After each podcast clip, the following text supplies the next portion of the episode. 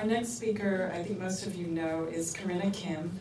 She has a master's degree in social work from the University of Pennsylvania and a PhD in social welfare from the School of Social Welfare at Stony Brook University. She's taught a wide range of subjects in addition to working as a psychotherapist, public health administrator, and advocate. Corinna has done volunteer work helping both seniors and juveniles and people in between. Um, and um, if all of her accomplishments aren't enough, uh, you can also go to her to have your dog or cat groomed because uh, she's certified in dog and cat grooming. Thank you. it's always good to have humor in life. Thank you. life is hard as it is. I think we need to laugh sometimes, right?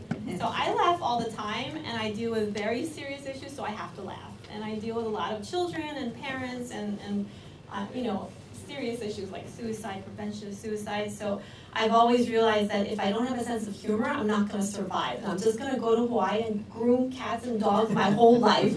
Because I know some people go there to retire. So, so I wanted to um, definitely tell you that I am not an expert on caregiving, but the reason why I became familiar with caregiving in the Korean community. Speak close. Oh, I'm sorry. Okay. The reason why I uh, I'm not an expert in caregiving, but the reason why I got familiar with caregiving in the Korean community is because I not only volunteered with the Korean communities ever since like I don't know since I was 10 or 11 um, I also had um, a grandmother. My father's mother had Parkinson's since I was a teenager, and so I kind of partially took care of her with a home health aide. wasn't You know, she wasn't always there, but I was exposed since I was in high school.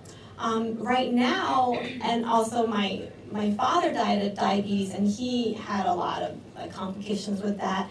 And I moved back to New York because I wanted to be closer to him because, you know, he, he was suffering a lot. Right now, I'm taking care of my mother who has two broken legs. So do you see why I need humor? So I, I took, I, my mom lives with me in a two bedroom, two bath apartment in Queens, and I moved from New Jersey to do so. Um, it's been six months of struggling, but lots of love and learning how to cook very bad Korean food. So she says, she's, I said, um, so how was it? Because Korean people are not really very familiar with saying thank you all the time or oh basta or tastes good. So I have to ask her because I'm Americanized and I need to have communication to feel good about what I all the hard work I did for for horrible food. She'll be like, Kochokure. It's a little, it's like, oh my, something here. oh, six years of this. I mean, six years, I feel like it's six years, it's a Freudian slip. So it's been six months, but anyway.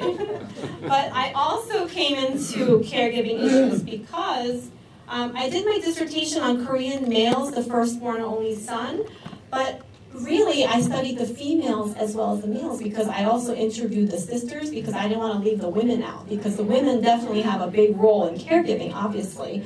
But when I interviewed for uh, like about a total of, I would say, about 130 uh, Korean males and Chinese, I compared it with Chinese, Korean males, females, and Chinese, so half and half.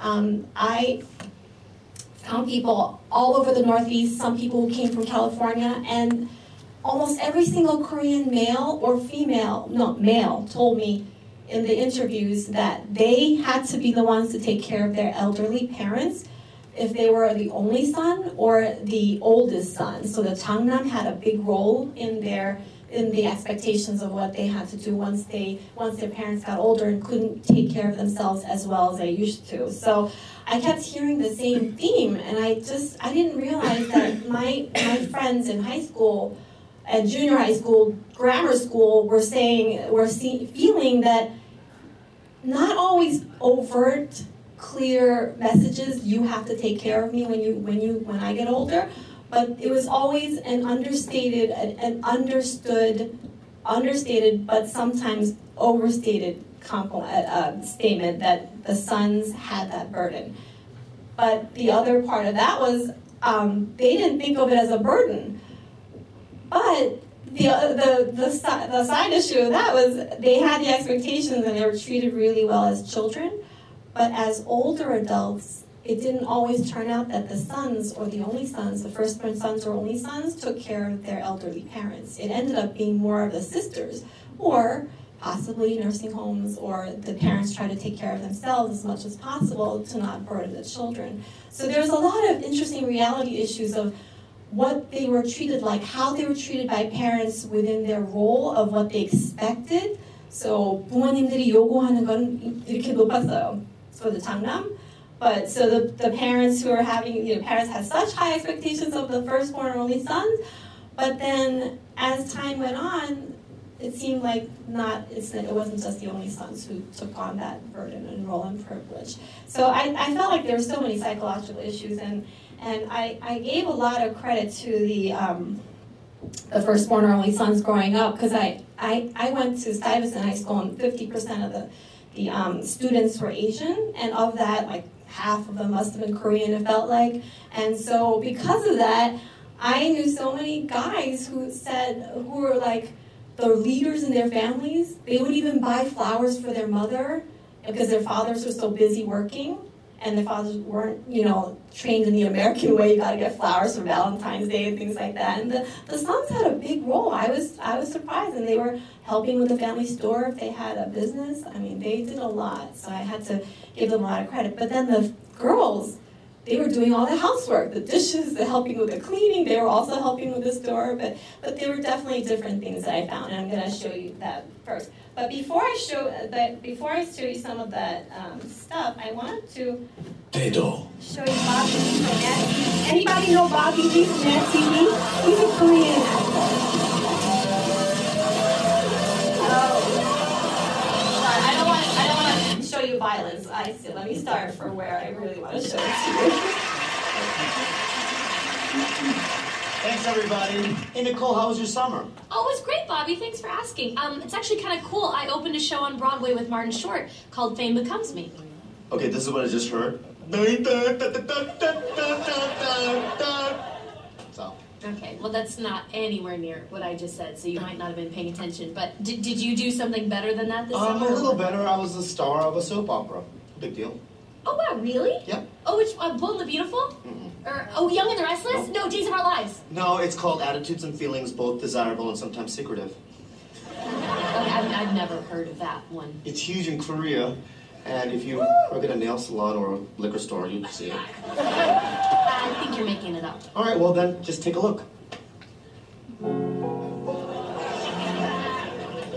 Mm-hmm.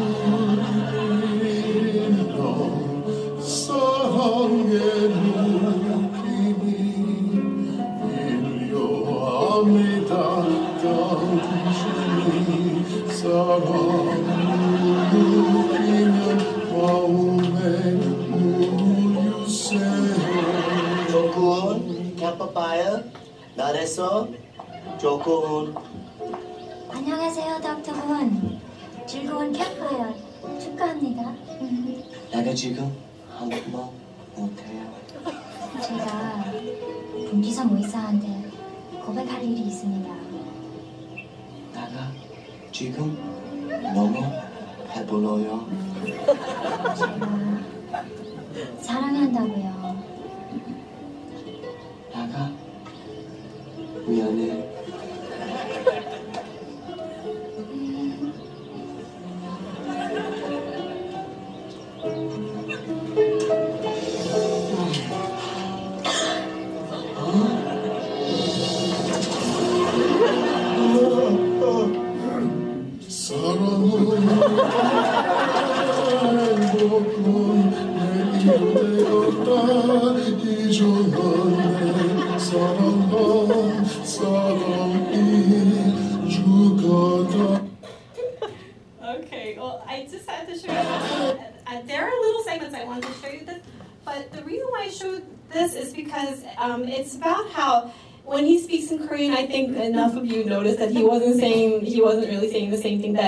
Written on the captions. So it's making fun of Koreans not really being forthcoming and honest about communication, about how they really feel, because you know maybe they don't want to burden people, they don't want to make a big scene, and they just don't want to put it all out there. So this is something that definitely um, impacts whether it's caregiving issues or psychology of Korean Americans, but I think it's really fun and funny to see it this way. But there's another another part of this I wanted to show you. Let me get to that part. Now it's just about PTSD. He lost his, his girlfriend and then he's reenacting the same image. He needs some therapy for trauma, the poor thing. She died. I mean, she, he thought she died. I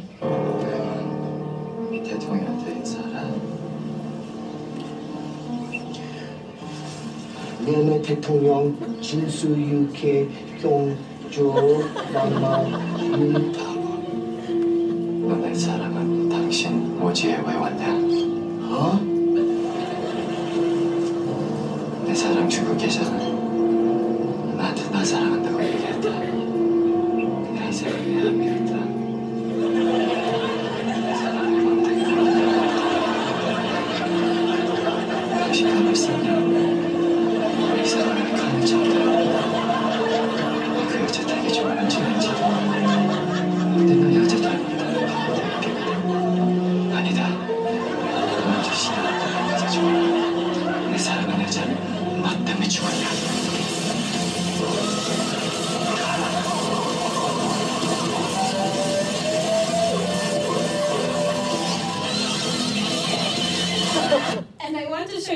Because Korean society, Korean culture has so much of this Confucianism of respecting those who are presidents or older persons. So there is that level of respect that is expected within the culture. So then tying that to caregiving, they're really, you know, the older older parents expect their children as part of society and culture and history that that because you know they did everything when the children were younger that as you become older the children will take care of you right so that's the expectation but this is just showing how much you know respecting and bowing and all these titles and everything i think it's kind of funny okay and then let me get to this part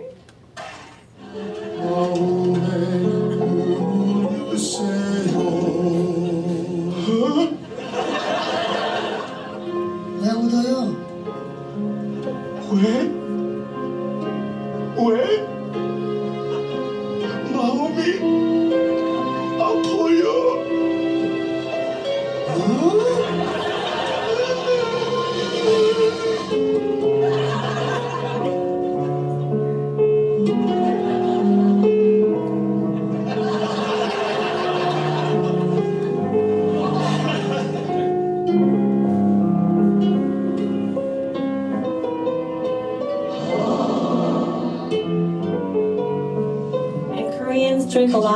alcohol when they're depressed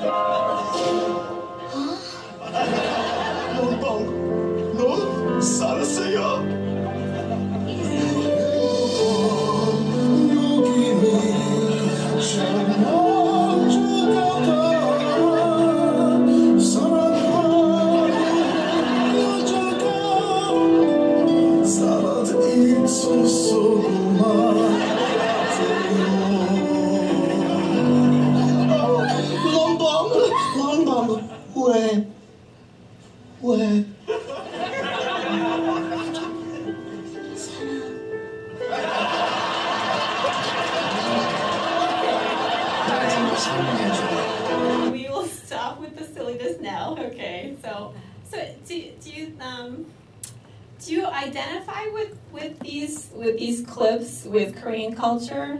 Does that make sense? I think this is really funny. So I had to show you because it's really fun. Um, I wanted to tell you that as I get through the slides, let me see here.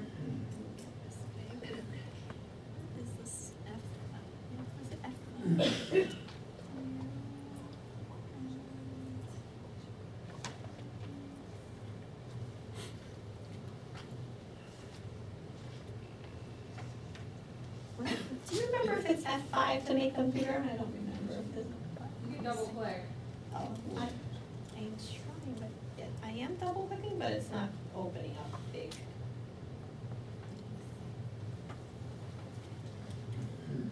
Hmm. Two slides.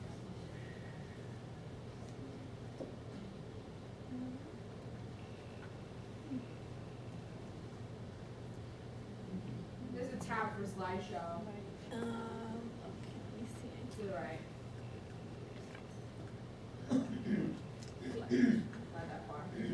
Oh, thank you. Okay. All right. Okay, so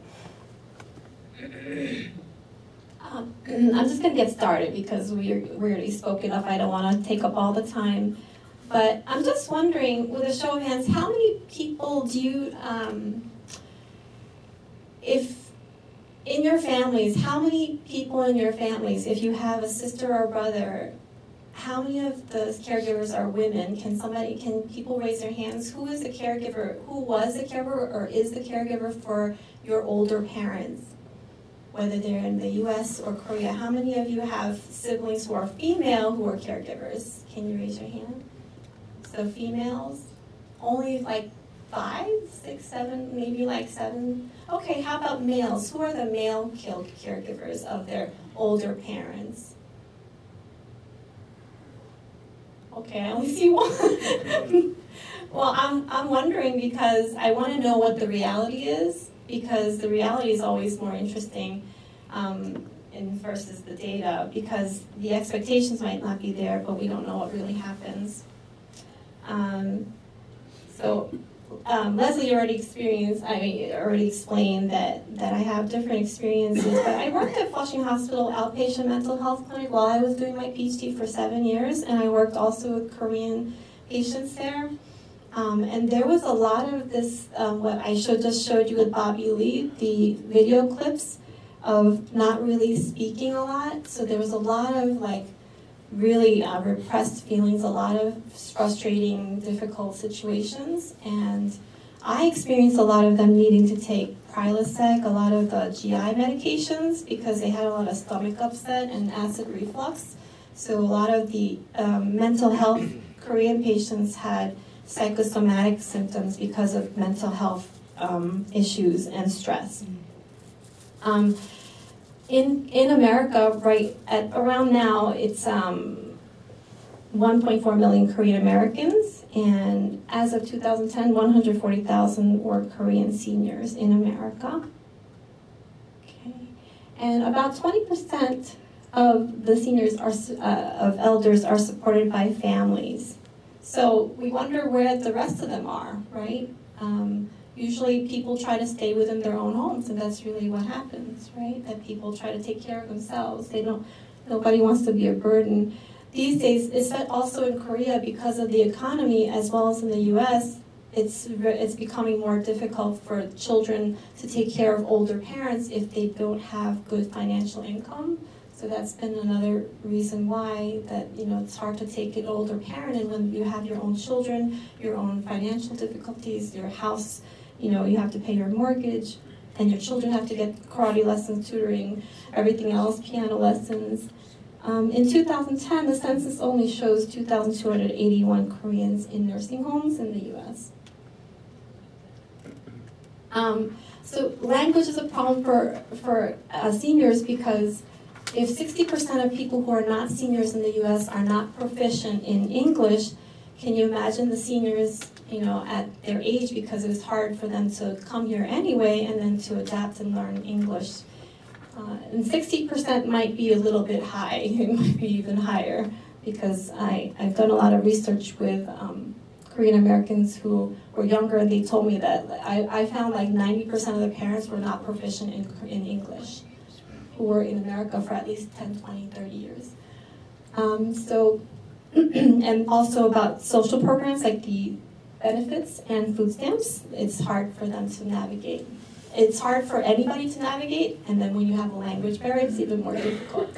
So in Korea, I just wanted to set a little bit of a picture in Korea. 50% of Koreans in Korea are uh, living in poverty. Um, so the attitudes have changed.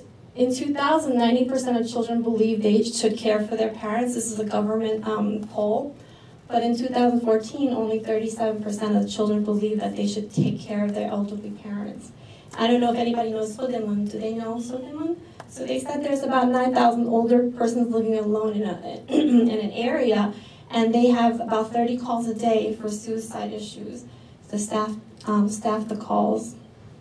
Um, And even the new president, the female president, she she started this initiative. I'm not sure if it really panned out because that's what they were hoping for. But they're giving for the 70% of the poorest Korean elders, they're getting some money. Might not be a lot, but you know, even 200 could be helpful. What's the uh, income definition of poverty? Oh, well, in America, I think it's under 20,000 a year. In Korea, it's hard to know because um, it's, it's very subjective. I mean, rent in Korea is probably just as high as New York City, and you have to pay up front at least a year, right? Is that true?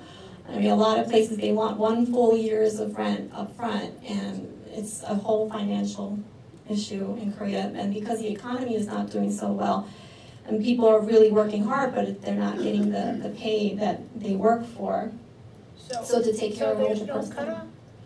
Um, I don't know the cutoff in Korea. Oh, well, oh, you're talking about benefits or subsidies or help?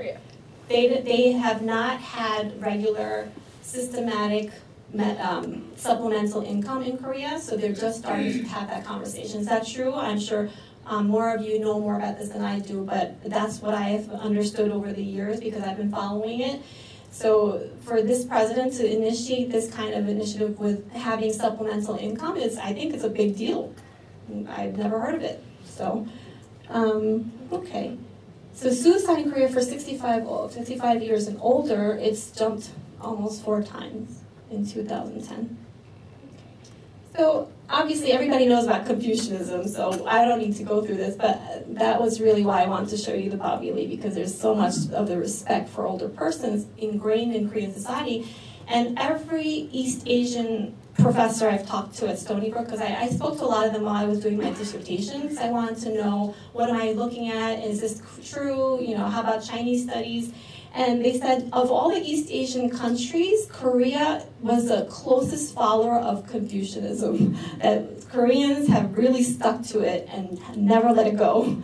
But it looks like they're letting it go a little bit more these days, correct? As far as we know about the trends of attitudes and beliefs. Um, Korean parents, so this is this is an editorial that Chosun Ilbo had. They said it's a ludicrous custom where parents sell their future to support their children. So I see so many parents, Korean parents in America, sacrifice so much. They barely take vacation.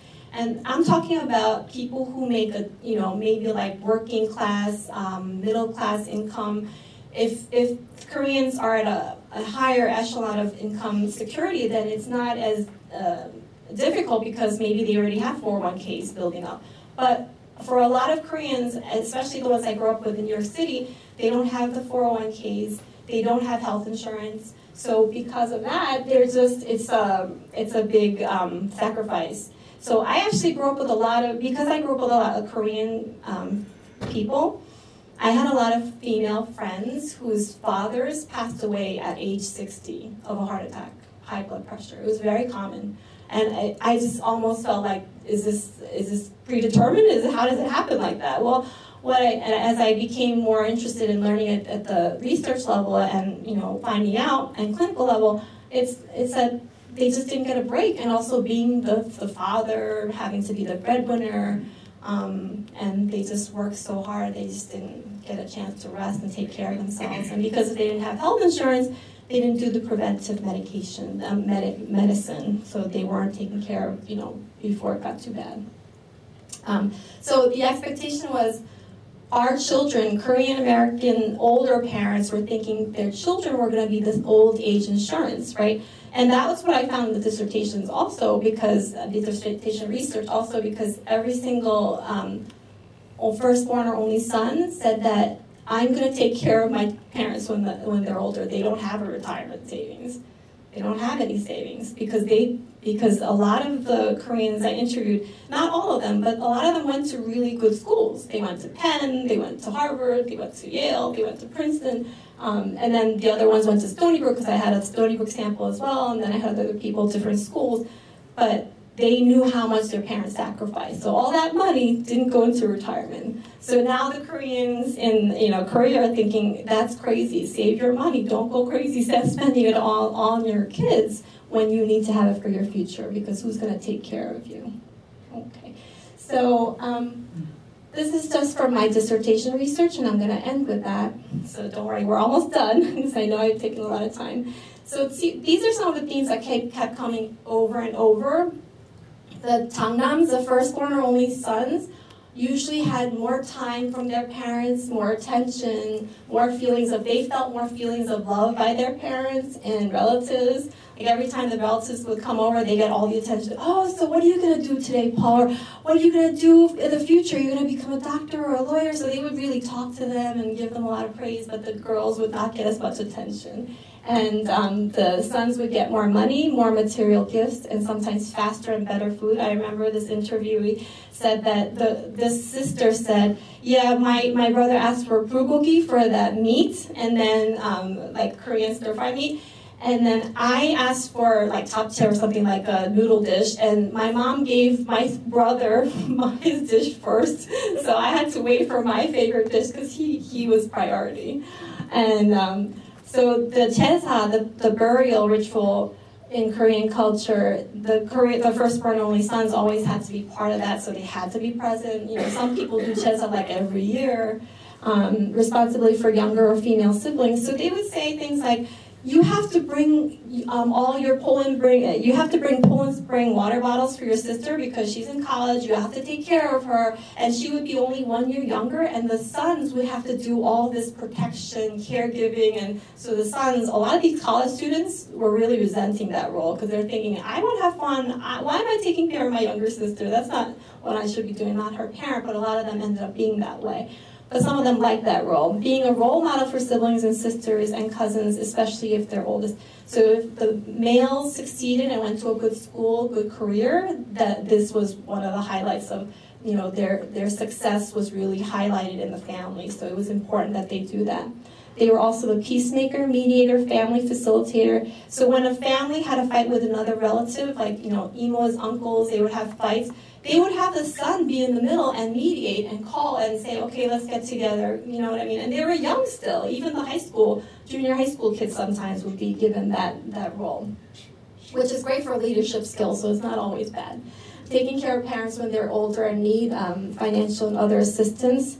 I knew a, um, an interviewee who uh, worked at the family store business for at least 10 years of his life, and he never got married and he they moved to South America and he didn't finish his college education and all the other brothers who were younger did everything else. They got homes, they got wives, they had children, so the oldest son was stuck in that role and they sacrificed a lot. Um, also, the Korean males versus Korean females were always expected to marry a Korean girl, especially because of the language issues. And they were expected to, you know, have bring down the family name. So it was always with the family name. I kept hearing that so many times. Some and the girls didn't. It didn't matter as long as you find someone who's going to take care of you. Some felt their role was suffocating and that it wasn't fair to take care of younger siblings because their age difference wasn't big. Many felt that they were stressed due to their burden of their roles and they would sometimes get GI issues, headaches, obsessive compulsive issues because they had to be perfect. I never felt good enough. Um, I, I, interviewed a lot of guys who went to law school in their 30s and um, also was they were in pre-bac medic, um, medical, like they wanted to do medical school. So after they um, finished their master's degree in business. They wanted to go back to medical school because they didn't think it was good enough. So, and, and a guy from Penn who was very depressed, his the father was a doctor, but he finished med school. He was also part of the study.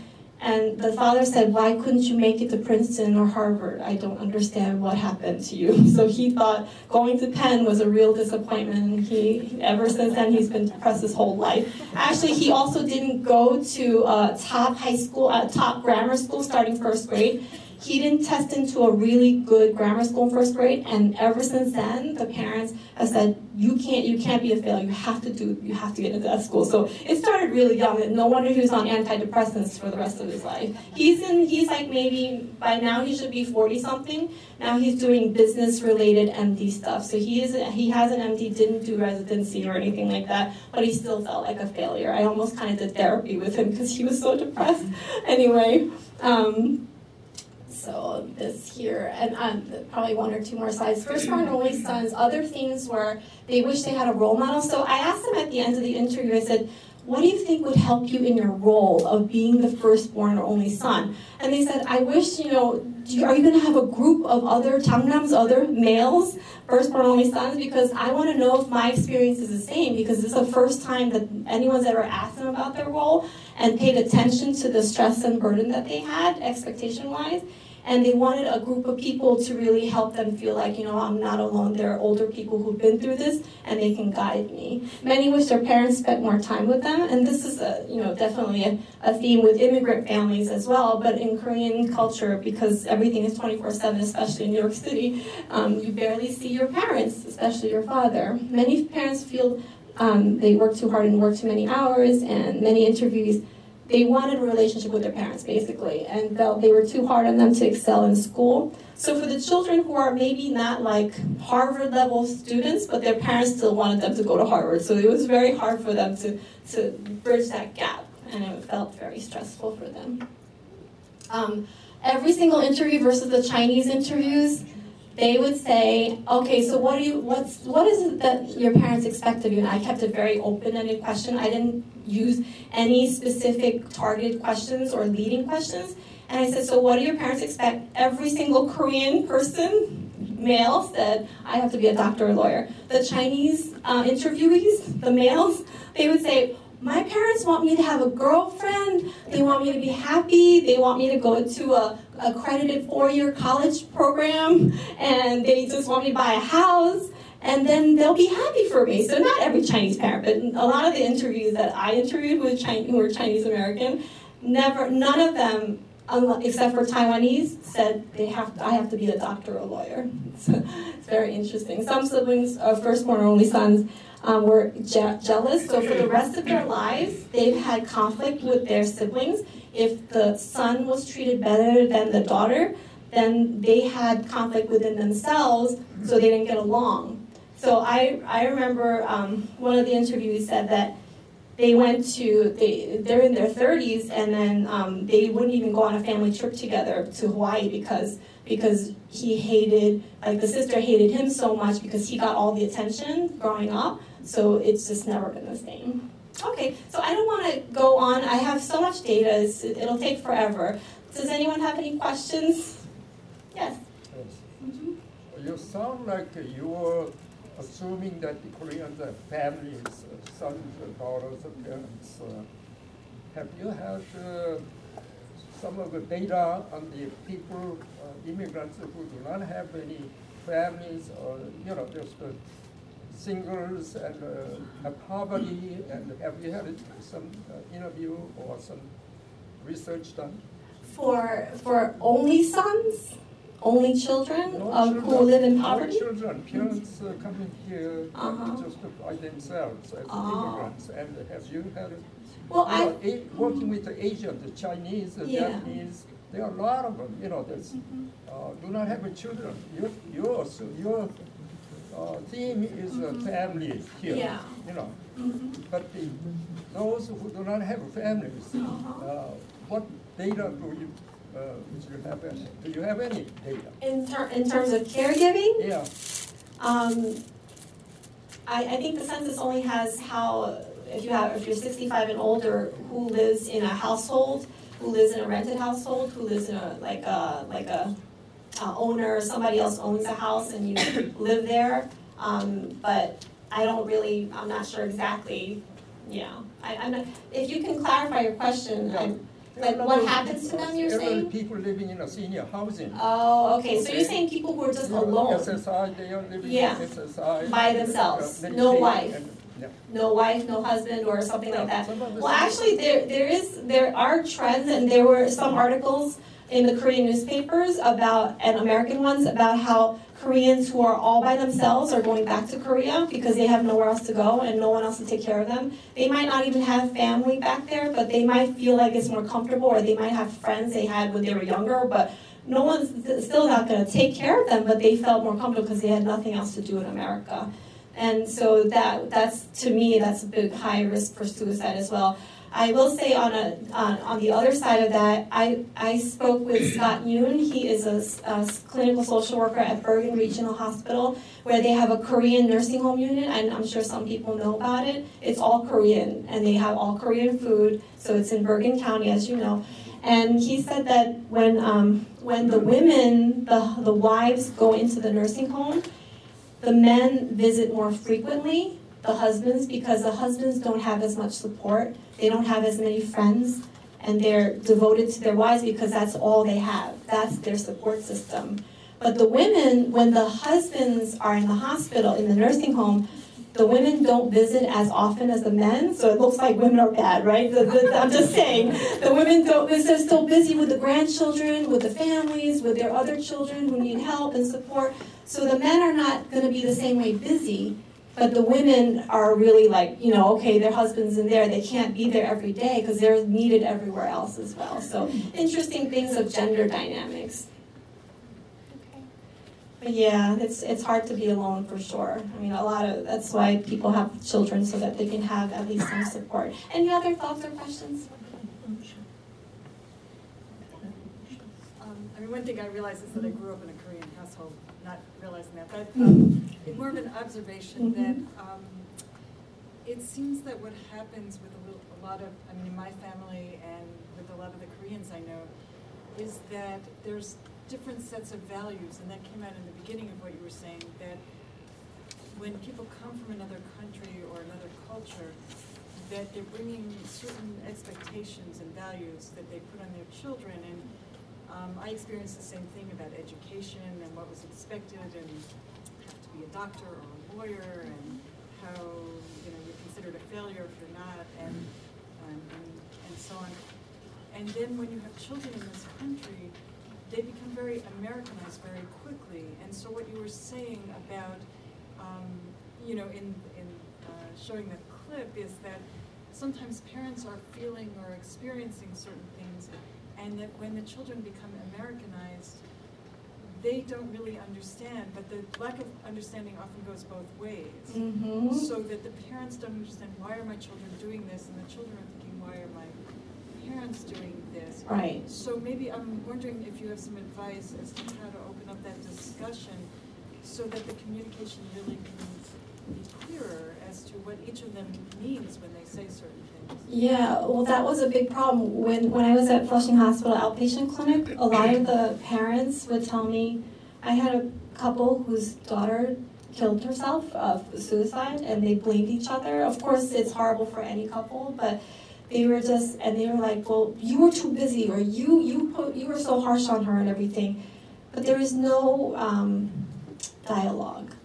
There, the families did not have like a communication, open communication with each other, especially when the children were young, because the parents were so so busy working to pay the bills and trying to uh, accu- uh, acclimate to being here as immigrants that they lost the whole window of opportunity. So a lot of the parents, when their children went to college, the children would come back and the mothers or fathers would try to hug their children. And the parents were like, okay, in Korea we do this now.